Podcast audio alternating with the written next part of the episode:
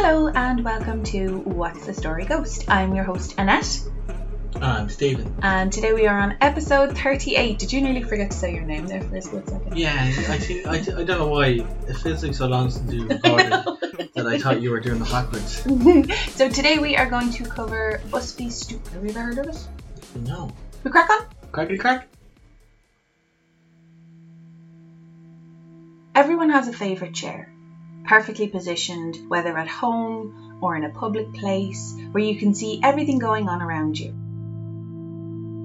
In my dad's house, my favourite chair was always the chair in the corner.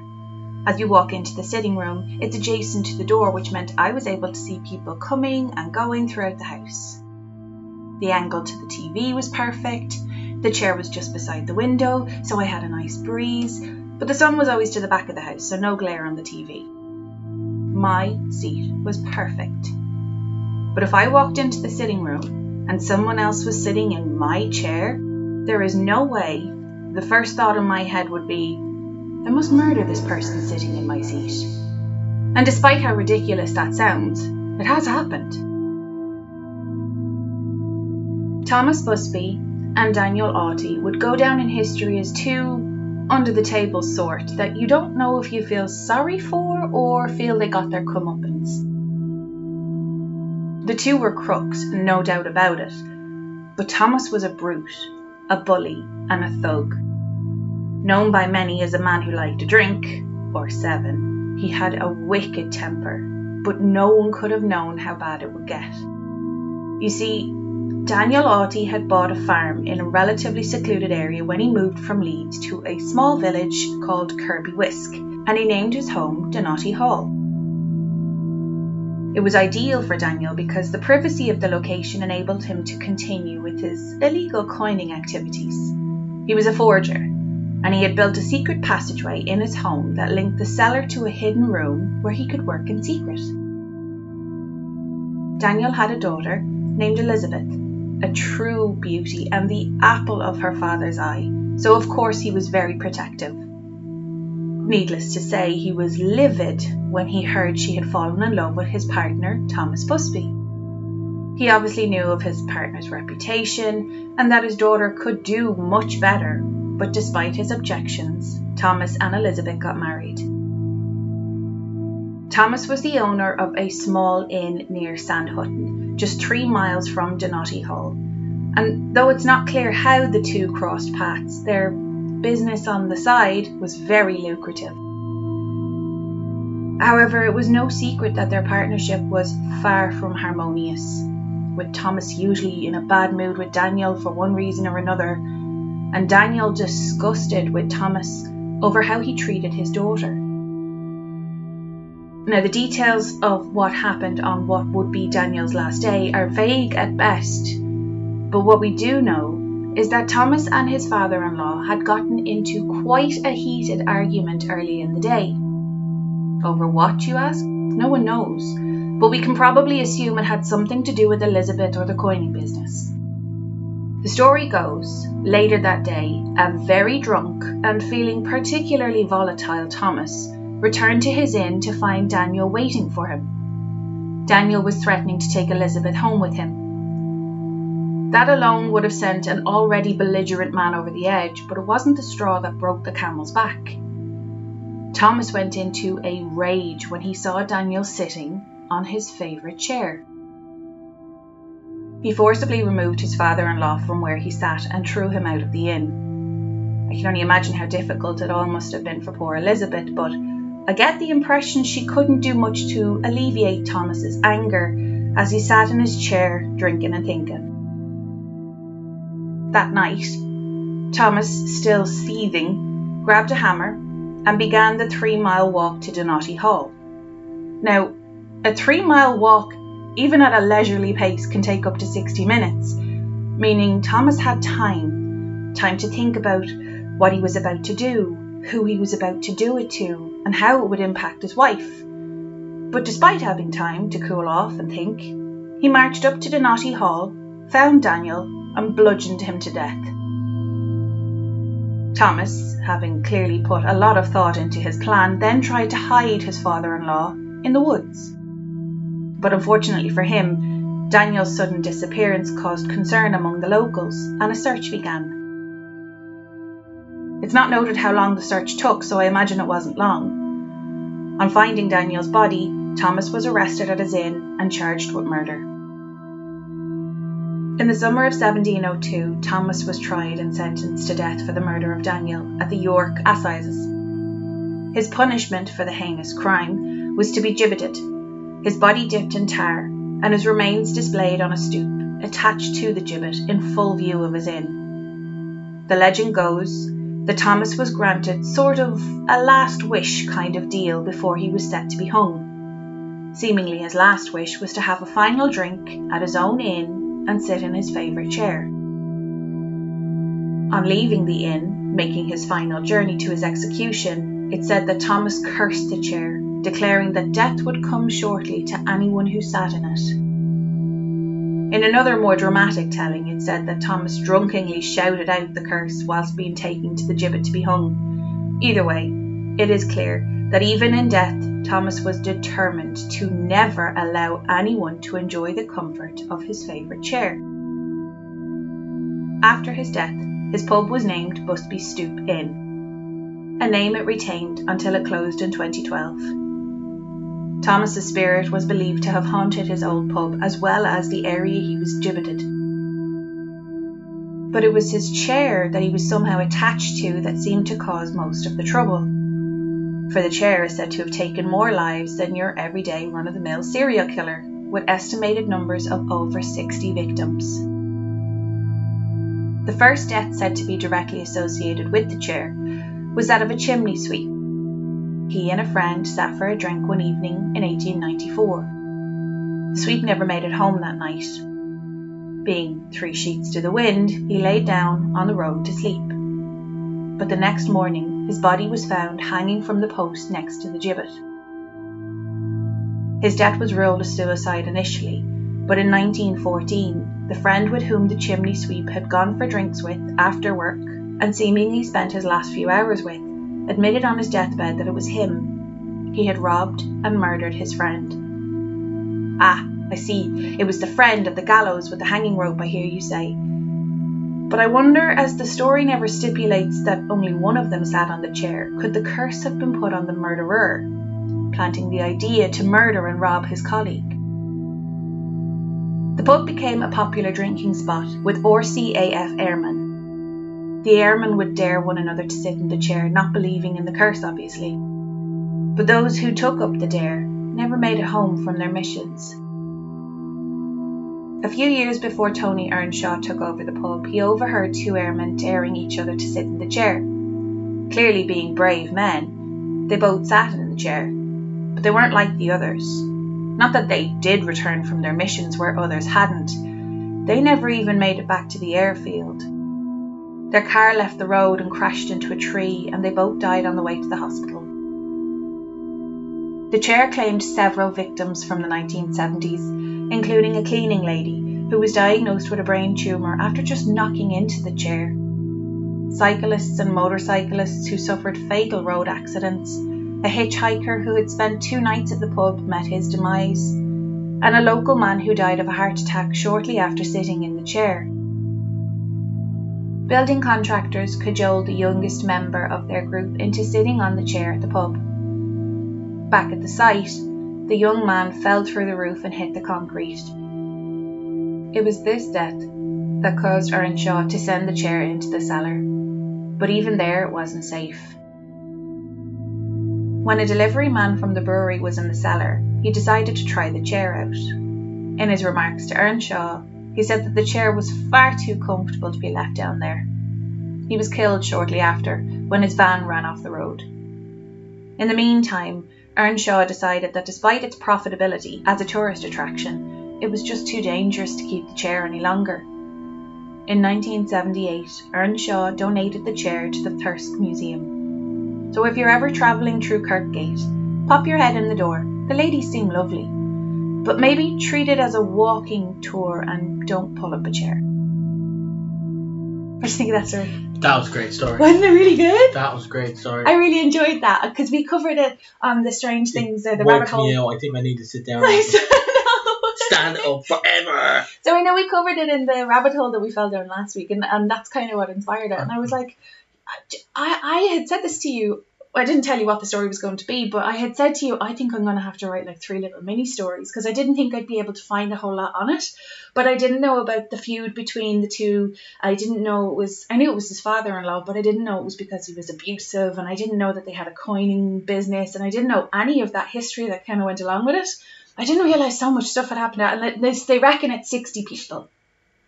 Or up, or What? upward of 60 people. What is a gibbet? He was he was So- gibbeted. It's like a gallows, but it's it's not as as big. It's not the the the posts out. Oh, you can't see what I'm doing, people. Um, She's googling. so Will I will I just yeah. When you Google it, and then you might be able to verbalize the visual a little bit easier. Um, it's not an old school gallows. It's it's more like um hangman. Oh yeah, it's a, it's a hangman.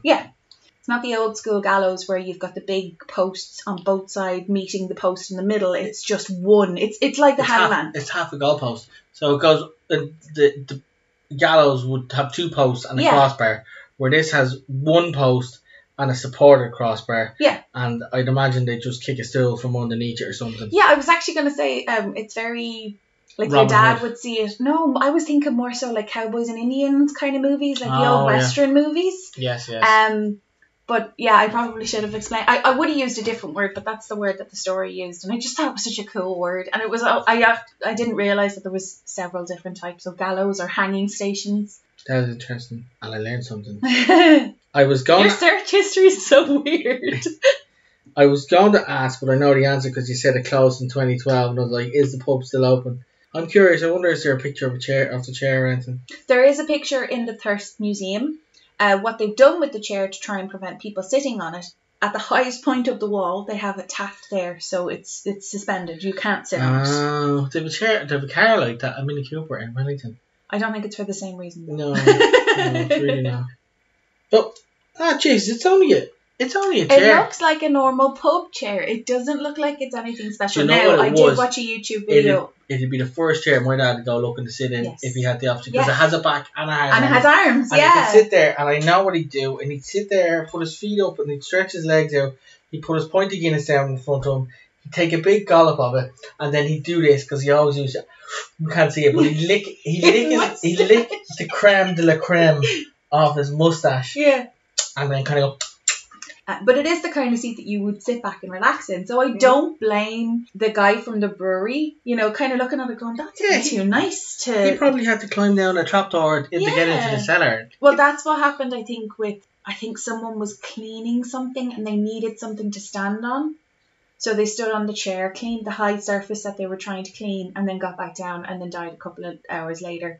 Um, if it was a case that it was coincidental, it's very coincidental that it's happened so many times. It can't be that much of. Now, in fairness, this was back in the 50s, 60s, 70s when it was totally acceptable to drink and drive. So Yeah. I do understand that there is a high volume of motorcycle or cycle. I mean, I've never tried to cycle drunk, but I think I would be the most obvious drunk cyclist in the whole entire world because I would be exceptionally careful. So careful that I would probably be cycling so slow I would fall over a lot. Hmm. But I can understand where a lot of the accidents would have happened because that. You're not allowed to drink and drive, but you are allowed to drink and drive a horse. Did you know that horse and carriages have the right of way, period, Yeah. over any vehicle because they were on the road 1st Mhm. I don't know why I know that. That's I don't know either, but I know that useless piece of because information. you told me. um, do you have any characters for me? I have one character. It's the main guy, the Mr. Murder Man. Uh, Thomas, Thomas. Mr. Rusty. Do you know? And I, I believe we have some Swedish followers. Yes. So, and I also believe this particular actor is Swedish. A chap called, and you, I, I don't know if you'll know the name, but you'll know when I tell you what he's in.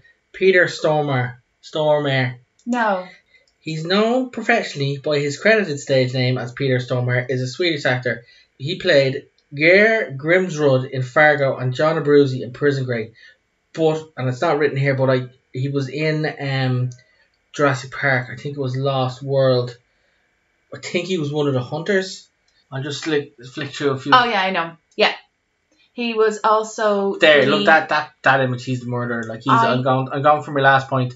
On my chair. The movie that's in the forefront of my mind is I want to say Deep Impact. He was the Russian cosmonaut that was stationed on The Russian space station. Russian space Yes. station. You are close, was it no him? cigar.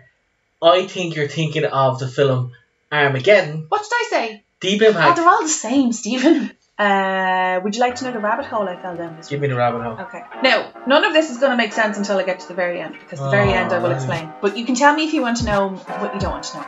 Uh, the first thing there I learned is that you should throw away the cotton, you know, the cotton wool that's in the medicine. Like you, you get a bottle of medicine and you have a Yeah. cotton wool thing in it. You're actually supposed to take that out because of its absorbent nature. It actually deteriorates your tablets if you don't take it out. Ah, I always thought I it was to stop them from you were- smashing. I thought it was like when you ever eat your tablets, you take the cotton wool and then the, the first tablet. So the cotton wool is the first one, Anna. No. Um, the second thing there I learned is that you were tallest first thing in the morning. I did kind of know that. I would like to con- to conclude that I am never the tallest anytime. So basically, gravity compresses, uh, well, I suppose sort of compresses your cartilage in your spine and other parts of your body, so like your knees and your hips and blah blah blah. So if you're going to measure yourself, measure yourself first thing in the morning because when you're lying down all night, you're I suppose your discs kind of spread out or decompress. Up to te- up to a centimeter. I. Yeah, I didn't actually think it was that much. Mm, Spacemen are, are taller when they come home too, for a very similar reason. Oh, because there's no gravity. No, they just sleep all the time. Yeah, that's true. The next thing I learned is that you will yawn more than you will eat breakfast. Do you want to know the numbers? I, do- I, I won't dispute that, but I'm interested to see. It's probably significantly more yawns. Yeah, it's like 250,000 times, according to one expert. I'm sorry! Did anyone else yawn when I said that? I just been yawn. I'm so, I've never been so excited for a yawn. the next thing I learned is that the colour you see in pitch darkness has a name. What is it? I, I'm gonna Raven. butcher this if I try and pronounce it, but I think it's Eugen Gras Okay. or. Eugen Gras. I can't I can't argue because So I can't it's read like it, intrinsic grey. So it's not pitch black. It's actually a colour. There's there's Mm. light in it somewhere. Next thing I learned was high heels were designed for men. I knew this. I think that was like a Shakespearean. My dad thing. has high heels. No, no, No, he no, doesn't. no. He, he has boots, Stephen. Don't be telling people He, ha- stuff. he ha- no, he has he has a lovely pair of Italian shoes. I think. right? Yeah, but that, that's what I'm saying. The- I think that maybe they're Cuban, but the heel is marginally taller than a normal heel that you'd see in Ireland. And Yeah. my God, the man has never Lived it down? Oh No. no. The next thing I learned, and I, I actually I took, I took note of this one because we go to a gorgeous, gorgeous restaurant close to where we live, so I can't name it. Um, and Stephen always gets a blue cheese burger, and I learned that blue cheese can change your dreams. So you know the way normally if you have cheese before you go to bed, you have Yeah. kind of weird dreams. Blue cheese, on average, changes your dreams or gives you more vivid dreams more than any other cheese. It's basically mold. You're eating mold. Yeah, it's essentially yes. So, you know, penicillin is made from that, which is a drug. which the ipso facto, you're taking drugs. Yeah, pretty much. Uh, the universe has a color, and you're not gonna like what it is. Give me the colour. Okay, so- like. Researchers at John Hopkins University took the average of light from over 200,000 galaxies, and it turns out the universe, on average, is beige. Nah. But but you like the name of it? They call a color cosmic latte. Doesn't that sound so much nicer than Could they? beige? I couldn't. You see, you know what I'm like with coffee, and it keeps you up. Couldn't we have a cosmic decaf latte? the reason we're here, so the last one, it hadn't Oh. rained in a couple of days. yeah. And I, I opened the door because I thought somebody had knocked at the door the other day. So I opened the door and I was just like, oh, I love the smell of fresh rain. It turns out that has a name as well. What's the name? It's called petrichor. So it comes from the oil that plants extrude, so when they're dry on the ground, and it mixes again with bacteria. So it's all to do with bacteria and and mold. And I don't care. I love the smell of rain. Aside from the fact that I'm not built for summer, I love the rain. But I love the rain after a couple of days of pure hot. I and this is a side note to that. I have noticed that I can sometimes sense when a heavy rain is coming in because the the warm front moving in brings the moisture with it. The plants notice that and they're gonna go, oh, I'm gonna open my buds here because the rain's coming. Mm. Bit more pollen gets released Yeah. and I sneeze more because I got the old hay fever. I can always tell when there's a bit of a pressure change. Uh, I get like I don't know, I be a little bit sensitive to that and I get kind of not headaches, but I can feel the pressure in my head when it's about to rain. And then it rains and I'm like, did I cause it or did I predict it? That's everything I have. Deadly. That's a good. That's a good one. What Um, chair is your dad's favorite chair?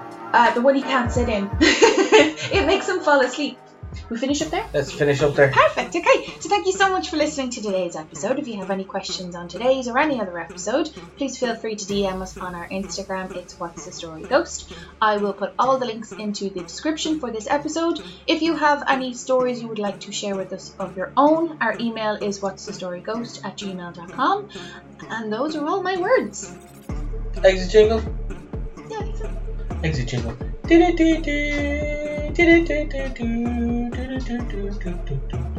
I'm gonna have to put a time limit on your exit jingle. I'm gonna have to do better. Bye. Bye.